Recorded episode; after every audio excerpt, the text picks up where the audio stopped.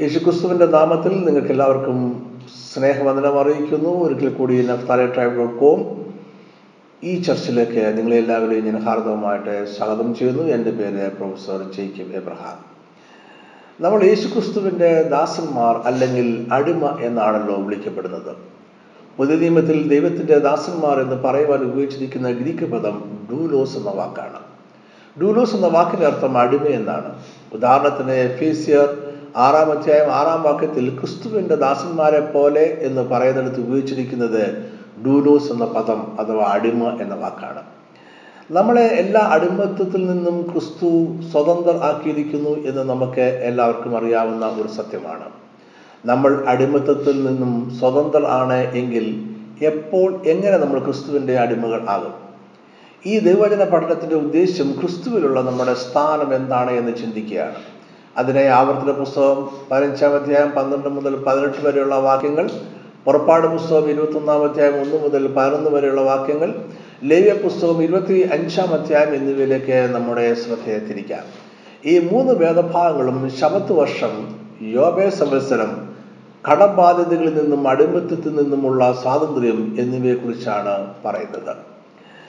ശബത്ത് വർഷത്തെക്കുറിച്ചുള്ള വിവരണം ഈ മൂന്ന് ഭാഗത്തും നമുക്ക് കാണാം. യോബേൽ സംവത്സരത്തെക്കുറിച്ചുള്ള വിവരണം ലവ്യ പുസ്തകം ഇരുപത്തിയഞ്ചാം അധ്യായത്തിലും വായിക്കാം.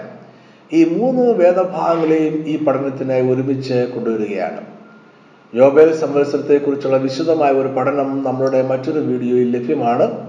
ദ ജൂബിലി ഇയർ എന്നാണ് ആ വീഡിയോയുടെ പേര്. അത് ഇംഗ്ലീഷിലും മലയാളത്തിലും നമ്മുടെ video ചാനലായ YouTube dot com slash the Naphtali ട്രൈബിൽ ലഭ്യമാണ്. താങ്കൾ ഈ വീഡിയോടൊപ്പം തന്നെ അതുകൂടി കാണണമെന്ന് ഞാൻ ആഗ്രഹിക്കുന്നു. അവിടെ വിശദമായി പറഞ്ഞിരിക്കുന്ന കാര്യങ്ങൾ ഞാൻ അതുപോലെ ഇവിടെ ആവർത്തിക്കുന്നില്ല. ശബത്ത് വർഷം യോബൽ സംവത്സരം എന്നിവയെല്ലാം അടിമത്തത്തിൽ നിന്നും സ്വാതന്ത്ര്യം ലഭിക്കുന്ന വർഷങ്ങളാണ്. യോബേൽ സംവത്സരത്തിൽ എല്ലാ കടബാധ്യതകളിൽ നിന്നുമുള്ള വീണ്ടെടുപ്പും സാധ്യമാവുന്നു. സുരക്ഷിതത്വവും അനുഗ്രഹവും വിശ്രമവുമായ ദേശത്തിന്റെ പുനഃസ്ഥാപനം കൂടിയാണ് യോബേൽ സംവത്സരം. കടബാധ്യതകൾ റദ്ദാക്കുവാനും അടിമകൾക്ക് വിമോചനം നൽകുവാനുള്ള അവസരമാണ് യോബേൽ സംവത്സരം. ചില പ്രത്യേക സാഹചര്യങ്ങളിൽ ഒരു ഇസ്രയേലിയൻ മറ്റൊരാളിന്റെ അടിമത്തത്തിൽ ആയിത്തീരാം. ഒരു കൃഷിക്കാരൻ അദ്ദേഹത്തിന്റെ വിളവെടുപ്പ് മോശമായ സാമ്പത്തിക ബാധ്യതയിൽ അയക്കാം. കടം വാങ്ങിയ പണം തിരികെ നൽകുവാൻ കഴിയാതെ വന്നാൽ അദ്ദേഹത്തിന്റെ ദേശം പണം കടം തന്ന വ്യക്തിക്ക് വിൽക്കും. അതിലും മോശമായ സാഹചര്യങ്ങൾ ഉണ്ടായേക്കാം. അദ്ദേഹത്തിന് കൃഷി ചെയ്യുവാൻ പണമില്ല എന്ന് മാത്രമല്ല തനിക്കോ കുടുംബാംഗങ്ങൾക്കോ ജീവിക്കാനുള്ളത് പോലും ഇല്ലാത്ത അവസ്ഥ വന്നേക്കാം. ഈ അവസരത്തിൽ തന്നെ അടിമയായി വിൽക്കുകയല്ലാതെ മറ്റൊരു മാർഗം അദ്ദേഹത്തിന് ഇല്ല. അങ്ങനെ പാപ്പരായ ഒരു വ്യക്തി കടം കിട്ടുവാൻ തന്റെ വീടും ദേശവും തികയുന്നില്ല എന്ന് വരുമ്പോൾ തന്നെ തന്നെയും കുടുംബത്തെയും അടിമകളായി വിൽക്കുന്നു. കടം തന്റെ കഴിവിനും അപ്പുറത്താകുന്ന സന്ദർഭങ്ങൾ ഉണ്ടാകാറുണ്ട്. പണം നൽകിയ വ്യക്തിക്ക് തന്റെ പണം തിരികെ ലഭിക്കാത്തതിനാൽ കടം വാങ്ങിയ വ്യക്തി അടിമയായി ജീവകാലം മുഴുവൻ ജീവിക്കേണ്ടതായി വരും. അങ്ങനെ ജീവിതകാലം മുഴുവൻ അടിമയായി ജീവിക്കേണ്ടതായ അവസ്ഥ ഒഴിവാക്കുവാനായ കടം തിരികെ വീട്ടാതെ തന്നെ സ്വാതന്ത്ര്യം പ്രഖ്യാപിക്കുവാനുള്ള ഒരു വ്യവസ്ഥ ദൈവിക പ്രമാണത്തിൽ ഉൾക്കൊള്ളിച്ചിട്ടുണ്ട്. ഈ പ്രമാണം അനുസരിച്ച് അവർക്ക് സ്വാതന്ത്ര്യം ലഭിക്കുകയും എല്ലാ കടങ്ങളും എന്നേക്കുമായി റദ്ദാക്കപ്പെടുകയും ചെയ്യും. എല്ലാ ഇസ്രയേലിനും ജന്മനാൽ സ്വതന്ത്രനാണ്. എന്നാൽ അതേസമയം എല്ലാ ഇസ്രയേലിനും ദൈവത്തിന്റെ അടിമയാണ്. അതുകൊണ്ട് ഇസ്രയേലിയുടെ ഇടയിൽ സ്ഥിരമായ അടിമത്വം ദൈവം നിരോധിച്ചിരിക്കുന്നു. ഒരു അടിമയ്ക്ക് രണ്ടു യജമാനന്മാരെ സേവിക്കുവാൻ കഴിയുകയില്ലല്ലോ. അതുകൊണ്ട് അടിമയായി തന്നെ തന്നെ വിൽക്കുന്ന വ്യക്തി ഒരു വീണ്ടെടുപ്പ് വില നൽകി മോചനത്തിന് തയ്യാറാകണം. അദ്ദേഹത്തിന് വീണ്ടെടുപ്പ് വില പണമായോ ജോലി ചെയ്തോ നൽകാവുന്നതാണ്. അവർക്ക് സ്വയം ഒരു വീണ്ടെടുപ്പ് വില നൽകുവാൻ കഴിയുന്നില്ല എങ്കിലും ആറു വർഷങ്ങൾ കഴിഞ്ഞു അല്ലെങ്കിൽ എല്ലാ ഏഴാ വർഷവും ആചരിക്കുന്ന ശബത് വർഷത്തിലോ അവർക്ക് പരിപൂർണ മോചനം ലഭിക്കും. യോബൽ സംവത്സരമായ എല്ലാ അൻപതാമത്തെ വർഷത്തിലും എല്ലാ അടിമകൾക്കും സ്വാതന്ത്ര്യവും ദേശത്തിന്റെ വീണ്ടെടുപ്പും സൗജന്യമായി ലഭിക്കും. നമ്മൾ മുമ്പ് പറഞ്ഞതുപോലെ എല്ലാ ഏഴാമത്തെ ദിവസവും ശബദ ദിവസമായിരിക്കും. എല്ലാ പ്രപഞ്ചത്തിനെയും സൃഷ്ടാവ് ദൈവമാണെന്ന് നന്ദിയോട് ഓർക്കുന്ന ദിവസമാണത്. അത് വിശ്രമത്തിന്റെ ദിവസമാണ്. എല്ലാ ഏഴാമത്തെ വർഷവും ശബത്ത് വർഷമായിരിക്കും. ഇതും വിശ്രമത്തിന്റെ വർഷമാണ്. ഈ വർഷം മുഴുവൻ ഇസ്രായേൽ ദേശം എല്ലാം കൃഷി ചെയ്യാതെ തരിശായി കിടക്കണം. എല്ലാ അൻപതാമത്തെ വർഷവും യോബേൽ സംവത്സരമായിരിക്കും. ഇത് ഏഴ് ശബത്ത് വർഷങ്ങൾ കഴിയുമ്പോഴാണ് സംഭവിക്കുക എന്ന് ഓർക്കുക. പാപപരിഹാര യാഗത്തിന്റെ അന്ന് യാഗത്തിന് ശേഷം യോബേൽ സംവത്സരം ആരംഭിച്ചു എന്ന് അറിയിക്കുന്ന ഒരു പ്രത്യേക കാഹളതുണി ദേശമെല്ലാം മുഴങ്ങും. അതായത് ജനമെല്ലാം തങ്ങളുടെ പാപത്തിന്റെ പരിഹാരത്തിനായിട്ടുള്ളത് ചെയ്തു കഴിയുമ്പോൾ ദൈവവുമായി നിരപ്പ് പ്രാപിച്ചു കഴിയുമ്പോൾ യോബേൽ സംവത്സരം ആരംഭിക്കും. യോബേൽ സംവത്സരം സ്വാതന്ത്ര്യത്തിന്റെയും വീണ്ടെടുപ്പിന്റെയും പുനഃസ്ഥാപനത്തിന്റെയും വർഷമാണ്. യോബേൽ സംവത്സരത്തിൽ മൂന്ന് കാര്യങ്ങൾ സംഭവിക്കുന്നു. ഒന്ന് ദേശത്തിന് ശബത്ത് അഥവാ വിശ്രമം. രണ്ട് അടിമത്തത്തിൽ നിന്നും വീണ്ടെടുപ്പ്. മൂന്ന് ദേശത്തിന്റെ പുനഃസ്ഥാപനം. ഇവ കൂടാതെ ഒരു പ്രത്യേക കാര്യം കൂടി ശബത്ത് വർഷത്തിലും യോഗ സംവത്സരത്തിലും സംഭവിക്കാം. ഇത് ആവർത്തന പുസ്തകം പതിനഞ്ചാം അധ്യായം പന്ത്രണ്ട് മുതൽ പതിനെട്ട് വരെയുള്ള വാക്യങ്ങളും പുറപ്പാട് പുസ്തകം ഇരുപത്തൊന്നാം അധ്യായം ഒന്ന് മുതൽ പതിനൊന്ന് വരെയുള്ള വാക്യങ്ങളിലും രേഖപ്പെടുത്തിയിട്ടുണ്ട്. ഇവിടെ ഒരു ഇസ്രായേലിനായ പുരുഷനോ സ്ത്രീയോ അടിമത്തത്തിലായിപ്പോയി എന്ന സാഹചര്യത്തെക്കുറിച്ചാണ് പറയുന്നത്. അതായത് ഇനി അവർക്ക് എന്താണ് സംഭവിക്കുന്നത് എന്ന് നോക്കാം. അവർ കഴിഞ്ഞ ആറു വർഷങ്ങളായി അടിമകളായി ജോലി ചെയ്യുകയായിരുന്നു. എന്നാൽ ഏഴാമത്തെ വർഷം അതായത് ശബത്ത് വർഷം അവരെ സ്വതന്ത്രരായി വിടുന്നു. ആവർത്തന പുസ്തകം പതിനഞ്ചാം അധ്യായം പന്ത്രണ്ടാം വാക്യം നിന്റെ സഹോദരനായ ഒരു എബ്രായ പുരുഷനോ എബ്രായ സ്ത്രീയോ നിനക്ക് തന്നെ താൻ വിറ്റിട്ട് ആറ് സംവത്സരം നിന്നെ സേവിച്ചാൽ. ഏഴാം സംവത്സരത്തിൽ നീ അവനെ സ്വന്തമായി വിട്ടയക്കണം. ലേയ പുസ്തകം ഇരുപത്തിയഞ്ചാം അധ്യായത്തിലും അടിമകളുടെ സ്വാതന്ത്ര്യത്തെക്കുറിച്ച് പറയുന്നുണ്ട്. അവിടെ യോഗ സംവത്സരത്തിൽ നടക്കുന്ന അടിമകളുടെ സ്വാതന്ത്ര്യത്തെക്കുറിച്ചാണ് പറയുന്നത്.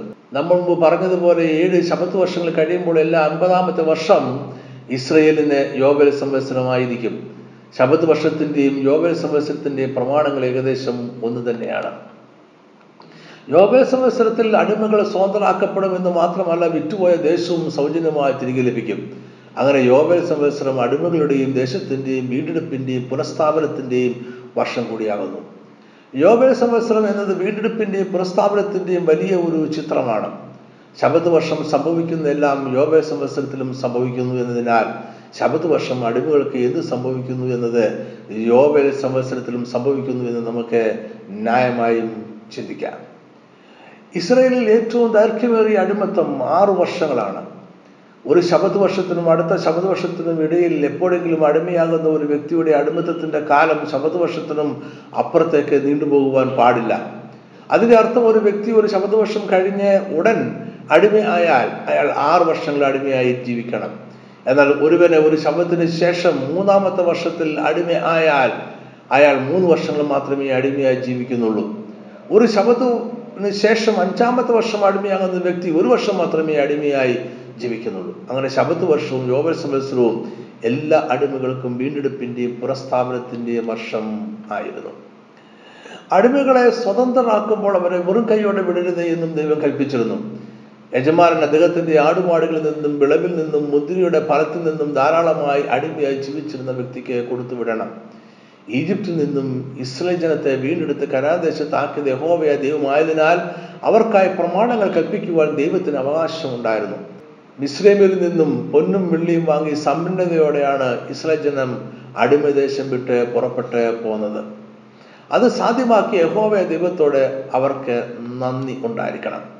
അതുകൊണ്ട് ഒരു അടിമയും അവൻ സ്വതന്ത്രൻ ആക്കപ്പെടുമ്പോൾ വെറും കൈയോടെ പോകുവാൻ പാടില്ല. ആവർത്തന പുസ്തകം പതിനഞ്ചാം അധ്യായം പതിനാറിൽ വീണ്ടെടുപ്പ് പ്രക്രിയയിൽ ഒരു പ്രധാനപ്പെട്ട സംഭവം രേഖപ്പെടുത്തിയിട്ടുണ്ട്. ഇവിടെ അടിമകളുടെ യജമാനന്മാരെ രണ്ടായി തരംതിരിച്ചിരിക്കുന്നു. ഒന്ന് ക്രൂരനായ യജമാനും മറ്റൊന്ന് സ്നേഹസമ്പന്നനായ യജമാനനും. ക്രൂരനായ യജമാനൻ അടിമയോട് കഠിനമായി പെരുമാറും. ക്രൂരനായ യജമാനന്റെ കീഴിൽ അടിമയ്ക്ക് അനിശ്ചിതാവസ്ഥയും ദാരിദ്ര്യവും വിശ്രമരാഹിത്യവും മാത്രമേ ഉള്ളൂ. ക്രൂരനായ യജമാനന്റെ ഏക ലക്ഷ്യം മോഷ്ടിക്കുക കൊള്ളയടിക്കുക കൊല്ലുക എന്നത് മാത്രമാണ്. അയാളുടെ കീഴിൽ അടിമ ആറു വർഷക്കാലം ജീവിച്ചു എന്നത് തന്നെ അതിശയമാണ്. ഇവിടെ നിന്ന് മുന്നോട്ട് പോകുന്നതിന് മുമ്പേ നമ്മൾ ഒരു കാര്യം കൂടി മനസ്സിലാക്കേണ്ടതായിട്ടുണ്ട്. വീണ്ടെടുപ്പ് എന്നാൽ യജമാനന്മാരുടെ മാറ്റമാണ്. വീണ്ടെടുപ്പ് എന്നാൽ ക്രൂരനായ ഒരു യജമാന്റെ അടിമത്തത്തിൽ നിന്നും സ്നേഹസമ്പന്ന ഒരു യജമാന്റെ അടിമത്തത്തിലേക്കുള്ള മാറ്റമാണ്. അതുകൊണ്ടാണ് ഇസ്രയേലെ ദൈവം ദൈവത്തിന്റെ അടിമകൾ എന്ന് വിളിച്ചത്. ലിവ്യ പുസ്തകം ഇരുപത്തഞ്ചാമത്തെ അമ്പത്തി അഞ്ചാമത്തെ വാക്യം ഇസ്രായേൽ മക്കൾ എനിക്ക് ദാസന്മാരാകുന്നു. അവർ മിസ്ലിം ദേശത്ത് നിന്ന് ഞാൻ കൊണ്ടുവന്ന എന്റെ ദാസന്മാർ ഞാൻ നിങ്ങളുടെ ദൈവമായ ഹോവ ആകുന്നു. ഈജിപ്തിലെ ക്രൂരന്മാരെ യജമാനന്മാരിൽ നിന്നും ഇസ്രേ ജനത്തെ ദൈവ സ്നേഹസമ്പന്നായ ദൈവത്തിന്റെ അടിമത്തത്തിലേക്ക് വീണ്ടെടുക്കുകയാണ് ചെയ്തത്. യജമാനന്മാരുടെ ഈ മാറ്റം വളരെ പ്രധാനപ്പെട്ട ഒന്നാണ്. രണ്ടാമതൊരു തരം യജമാനന്മാരുണ്ട് എന്ന് ഇതിനോടകം മനസ്സിലായി കാണുമല്ലോ. സ്നേഹവാനായ യജമാനൻ അടിമകളെ സ്നേഹിക്കുകയും അവർക്കായി കരുതുകയും ചെയ്യും. അവൻ തന്റെ അടിമകളെ അടിമകളായിട്ടല്ല മറിച്ച് സ്വതന്ത്രരായിട്ടാണ് കാണുന്നത്. എന്ന് പറഞ്ഞാൽ ഒരുവൻ അടിമയാണെങ്കിലും പരിപൂർണ സ്വാതന്ത്ര്യം അനുഭവിക്കുന്നു. ഇത് നമ്മുടെ സ്നേഹവാന യജമാനനായ ക്രിസ്തുവുമായുള്ള നമ്മുടെ ബന്ധത്തെ കാണിക്കുന്നു. ശബദവർഷത്തിലും യോബൽ സംവത്സരത്തിലും ഒരു അടിമയോട് ഉള്ള ബന്ധത്തിലുള്ള പ്രമാണങ്ങൾ രണ്ടു തരം യജമാനന്മാർക്കും ഒരുപോലെ ബാധകമാണ്. ശബദവർഷത്തിലും യോഗ സംവത്സരത്തിലും അടിമകൾക്ക് സ്വാതന്ത്ര്യം പ്രഖ്യാപിക്കും. പാപരിഹാര യാഗത്തിന്റെ ദിവസം പ്രത്യേകം തിരിച്ചറിയുവാൻ കഴിയുന്ന ഒരു കാഹളധ്വനി ദേശമെല്ലാം മുഴങ്ങും. അടിമകൾ നാളുകളായി കാത്തിരുന്ന സമയം ഇതാണ്. ഇതാണ് അവരുടെ സ്വാതന്ത്ര്യത്തിന്റെ മഹാധ്വനി. അവരുടെ എല്ലാ കടകളും റദ്ദാക്കപ്പെട്ടു. അവരുടെ ദേശം തിരികെ ലഭിച്ചു. സ്വാതന്ത്ര്യം പ്രഖ്യാപിക്കപ്പെട്ടിരിക്കുന്നു. ഈ ചരിത്ര നിമിഷത്തിൽ മുകളിൽ നമ്മൾ പറഞ്ഞ രണ്ടു തരം യജമാന്മാരുടെ കീഴിൽ ഉണ്ടായിരുന്ന അടിമകൾ എങ്ങനെ പ്രതികരിക്കുമെന്നതാണ് ഈ പഠനത്തിന്റെ കാതൽ. തീർച്ചയായും ക്രൂരനായ യജമാന്റെ കീഴിലായിരുന്ന അടിമ സന്തോഷത്താൽ തുള്ളിച്ചാടിക്കൊണ്ട് സ്വാതന്ത്ര്യത്തിലേക്ക് ഓടിപ്പോവും യജമാനോട് നന്ദി പറയുവാനോ യാത്ര പറയുവാനോ പോലും അവൻ നിന്നു എന്ന് വരികയില്ല. അവൻ ഇനി ഒരിക്കലും മടങ്ങി വരികയില്ല അല്ലെങ്കിൽ മടങ്ങി വരുവാൻ ആഗ്രഹിക്കുകയില്ല. ഇതേ കാഹളധ്വനി കേട്ടപ്പോൾ സ്നേഹവാനായ രണ്ടാമത്തെ യജമാനും തന്റെ അടിമകൾക്ക് സ്വാതന്ത്ര്യം പ്രഖ്യാപിച്ചു. തന്റെ വിളവിന്റെയും കന്നുകാലിയുടെയും മുന്തിരി ഫലത്തിന്റെയും ഒരു ഭാഗം നല്ല മനസ്സോടെ നൽകി അദ്ദേഹം അടിമകളെ യാത്രയാക്കുകയാണ്. യാതൊരു നിയന്ത്രണം കൂടാതെ അദ്ദേഹം എല്ലാ അടിമകൾക്കും സ്വത സ്വാതന്ത്ര്യം കൊടുക്കുകയാണ്. എന്നാൽ അടിമ അദ്ദേഹത്തെ വിട്ടുപോകുവാൻ തയ്യാറാകുന്നില്ല. തന്റെ യജമാനെ വിട്ടുപോകുവാൻ അടിമയ്ക്ക് താല്പര്യമില്ല തന്റെ യജമാനെ അടിമ അത്ര അധികം സ്നേഹിക്കുന്നു. ഇതിലും അധികം സംരക്ഷണവും കരുതലും മറ്റൊരിടത്തു നിന്നും അയാൾ അനുഭവിച്ചിട്ടില്ല. അതുകൊണ്ട് തന്റെ യജമാനന്റെ അടുക്കൽ അടിമയായി തുടരുവാൻ അയാൾ തീരുമാനിക്കുന്നു. അദ്ദേഹത്തോടുള്ള സ്നേഹം കൊണ്ട് മാത്രമാണ് അടിമ അദ്ദേഹത്തെ വിട്ട് പിരിയാതിരിക്കുന്നത്. അങ്ങനെ ഒരു അടിമ തീരുമാനിക്കുന്നുവെങ്കിൽ യജമാനൻ അയാളെ എന്നേക്കുമായുള്ള അടിമയായി സ്വീകരിക്കണം. യജമാനൻ അയാളുമായി ദൈവസന്നിധിയിലേക്ക് പോകണം. ആവർത്തന പുസ്തകം പതിനഞ്ചാം അധ്യായം പതിനാറ് പതിനേഴ് വാക്യങ്ങൾ. എന്നാൽ അവൻ നിന്നെയും നിന്റെ കുടുംബത്തെയും സ്നേഹിക്കുകൊണ്ടും നിന്റെ അടുക്കൽ അവന് സുഖമുള്ളത് കൊണ്ടും ഞാൻ നിന്നെ വിട്ടുപോകില്ല എന്ന് നിന്നോട് പറഞ്ഞാൽ നീ ഒരു സൂചി എടുത്ത് അവന്റെ കാത് വാതിലിനോട് ചേർത്ത് കുത്തി തുളയ്ക്കണം. പിന്നെ അവൻ എന്നും നിനക്ക് ദാസനായിരിക്കണം. നിന്റെ ദാസിക്കും അങ്ങനെ തന്നെ ചെയ്യണം. പുറപ്പാട് പുസ്തകം ഇരുപത്തൊന്നാം അധ്യായത്തിൽ ഒരു കാര്യം കൂടി നമുക്ക് കാണാവുന്നതാണ്. പുറപ്പാട് പുസ്തകം ഇരുപത്തൊന്നാം അധ്യായം ആറാം വാക്യം യജമാനൻ അവനെ ദൈവസന്നതിൽ കൂട്ടിക്കൊണ്ടു ചെന്ന് കഥകിന്റെയോ കട്ടടക്കാളിന്റെയോ അടുക്കൽ നിർത്തിയിട്ട് സൂചി കൊണ്ട് അവന്റെ കാതുകുത്തി തുളയ്ക്കണം. പിന്നെ അവൻ എന്നേക്കും അവനെ ദാസനായിരിക്കണം. അവനെ എന്നേക്കുമായി അടിമയായി പ്രഖ്യാപിക്കുവാനായി യജമാനൻ ദൈവത്തിന്റെ അനുവാദവും അനുഗ്രഹത്തിനുമായി ദൈവസ്ഥയിൽ നിൽക്കുകയാണ്. ഇത് യജമാനും അടിമയ്ക്കും ദൈവത്തിനും ഇടയിലുള്ള ഒരു ഉടമ്പടിയാണ്. ഇവിടെ നടക്കുന്ന കാര്യങ്ങൾ വളരെ പ്രധാനപ്പെട്ടതാണ്. യജമാനൊരു സൂചിയെടുത്ത് അടിമയുടെ കാത് വീടിന്റെ വാതിലിനോട് ചേർത്ത് കുത്തി തുളയ്ക്കണം. ഇതിന്റെ അർത്ഥം ഇതാണ്. ഇനി മുതൽ ഈ അടിമ യജമാന്റെ ഭവനവുമായി ബന്ധപ്പെട്ടിരിക്കും. യജമാന്റെ എല്ലാ കൽപ്പനകളും കേട്ട് ശരിയായി അനുസരിക്കുവാൻ അവൻ തയ്യാറായിരിക്കണം. യജമാനോടുള്ള സ്നേഹം കൊണ്ട് മാത്രം യജമാനന്റെ അടിമയായ ജീവിതകാലം മുഴുവൻ തുടരുവാൻ ഈ അടിമ സ്വയം തീരുമാനിച്ചിരിക്കുന്നു എന്നതിന് കാതിലെ അടയാളം സാക്ഷിയായിരിക്കും. വീടിന്റെ വാതിലിനോട് ചേർത്ത് അടിമയുടെ കാത് കുത്തുതുളയ്ക്കുന്നത് അവന് ഇതി മുതൽ ആ വീടിന്റെ ഒരു ഭാഗം തന്നെ ആയിരിക്കും എന്ന് കാണിക്കുന്നു. അവനെ എന്നേക്കുമായി ആ കുടുംബത്തിലേക്ക് ദത്തെടുക്കുകയാണ്. ഒരു യജമാനും അടിമയും തമ്മിൽ ഇതിനേക്കാൾ ശ്രേഷ്ഠമായ ഒരു ബന്ധം സാധ്യമല്ല. ഇനി മുതൽ അയാൾ കടബാധ്യതയാൽ സ്വയം വിൽക്കപ്പെട്ട ഒരു അടിമയല്ല.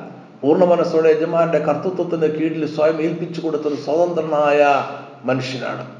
ഇനി അവൻ കടബാധ്യതയിലല്ല വീണ്ടെടുപ്പും പുനഃസ്ഥാപനവും സംഭവിച്ചു കഴിഞ്ഞു. എന്നാൽ എല്ലാം തന്റെ സ്നേഹവാനായ യജമാനന്റെ സംരക്ഷണത്തിനും കരുതലിനുമായി സമർപ്പിക്കുവാൻ അവൻ തീരുമാനിക്കുകയാണ്. യജമാനന്റെ കർത്തൃത്വമാണ് യഥാർത്ഥ സ്വാതന്ത്ര്യം എന്ന് അവൻ മനസ്സിലാക്കി. അക്കാലത്ത് സ്വതന്ത്രനായ ഒരു അടിമയ്ക്ക് യജമാന്റെ കുടുംബത്തിൽ ഉന്നതമായ സ്ഥാനം വഹിക്കുവാനും ഒരു കുടുംബത്തെ പോലെ ജീവിക്കുവാനും കഴിയുമായിരുന്നു. അവർക്ക് ലഘുവായ ജോലികൾ മാത്രമേ ഉണ്ടായിരിക്കുകയുള്ളൂ. അബ്രഹാമിന്റെ അടിമയായ എലിയാസർ ഇതിനൊരു ഉദാഹരണമാണ്.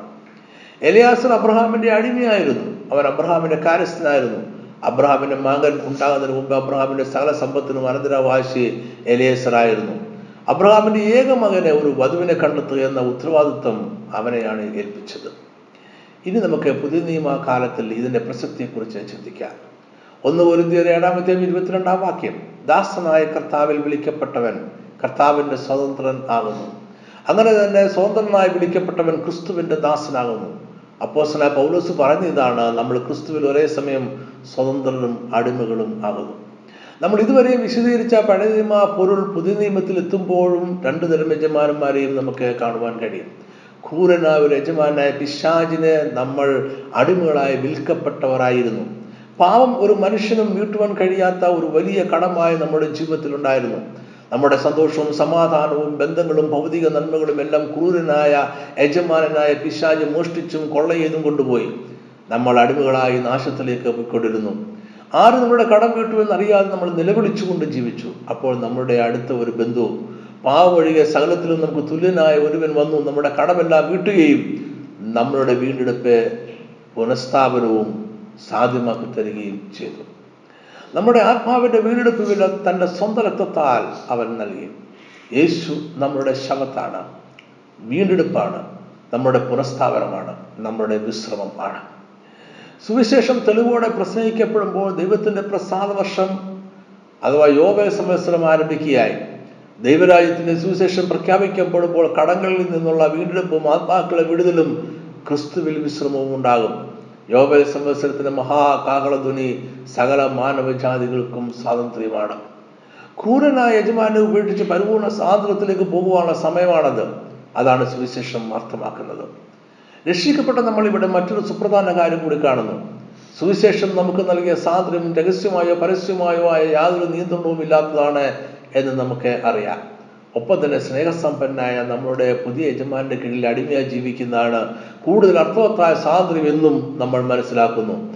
നമ്മളെ വീണ്ടെടുപ്പുകാരനെ ക്രിസ്തു നമ്മളെ സ്നേഹിക്കുന്ന കരുതുന്ന യജമാനൻ ആണ് തിരഞ്ഞെടുക്കുവാനുള്ള സ്വാതന്ത്ര്യം നമുക്കുണ്ട്.